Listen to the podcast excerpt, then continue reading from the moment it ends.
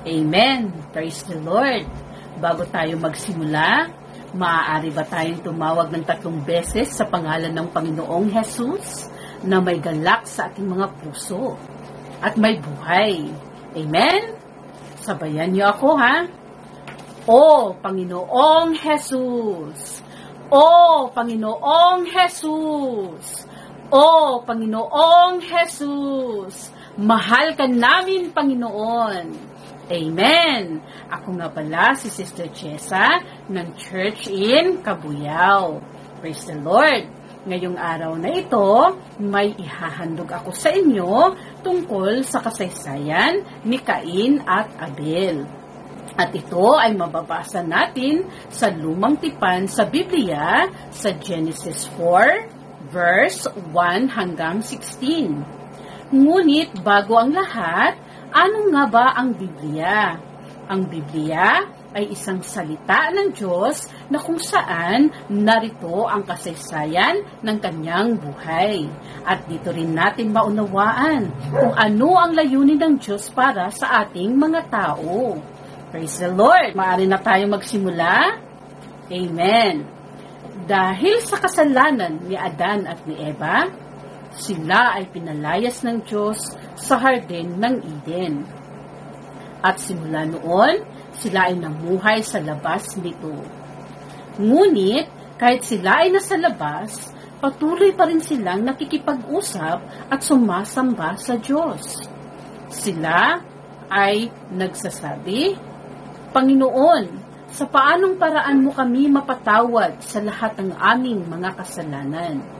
At sinabi ng Diyos sa kanila, maghandog kayo ng isang tupa. At ginawa naman ni Adan at ni Eva. Lumipas ang mga araw.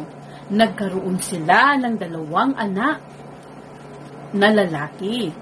Ang panganay, ang pangalan ay si Cain at ang ikalawang anak ay si Abel. Ang trabaho naman ni Cain ay isang magsasaka.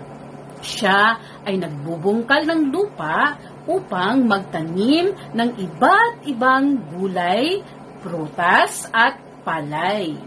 At si Abel naman ay isang tagapag-alaga ng mga tupa. Isang araw, dumating ang paghahandog nila sa Panginoon. At ito, si Cain, naghandog ng bahaging ani niya ng kanyang mga gulay at prutas. Si Abel naman ay naghandog ng pinaka-espesyal na bahagi ng kanyang tupa sa Diyos. At ito ay nagustuhan ng Diyos.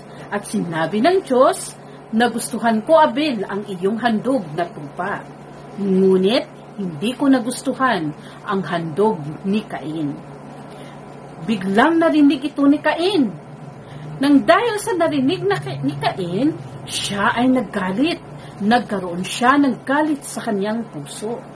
At sinabi ng Diyos sa kanya, Cain, bakit ano ang iyong ikinagagalit?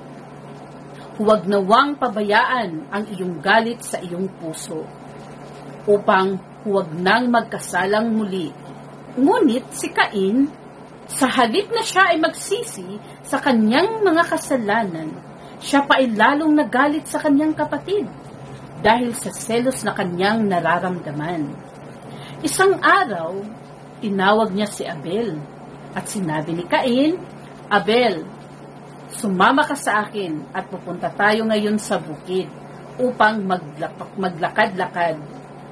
At agad naman tumayo si Abel at naglakad-lakad sila, magkasama silang magkapatid papunta sa bukid. Ngunit ilang sandali pa'y pinatay ni Cain ang kanyang kapatid na si Abel. Sa kasamaan ni Cain, napatay niya ang kanyang kapatid. Sa inaakala na hindi walang nakakita sa kanya. At siya ay nagmadaling umalis. Ang sandali pa lamang, sabi ng Diyos, Cain, nasaan si Abel? At sumagot si Cain. Nagsinungaling siya sa harap ng Diyos at sinabi niya, hindi ko alam kung nasaan si Abel. At hindi at sinabi pa niya, At hindi ako isang tagapag-alaga ng aking kapatid na kung saan sa bawat oras nito ay nalalaman ko. Sinabi ng Diyos kay Cain, Bakit mo pinatay ang iyong kapatid? Dahil narinig ko ang kanyang sigaw ng katarungan sa kanyang nabuhos na dugo sa lupa. At simula noon, nagkaroon ng takot si Cain at pinarusahan siya ng Diyos. At sinabi sa kanya, magbungkal ka man ng lupa at magtanim, wala kang aanihin.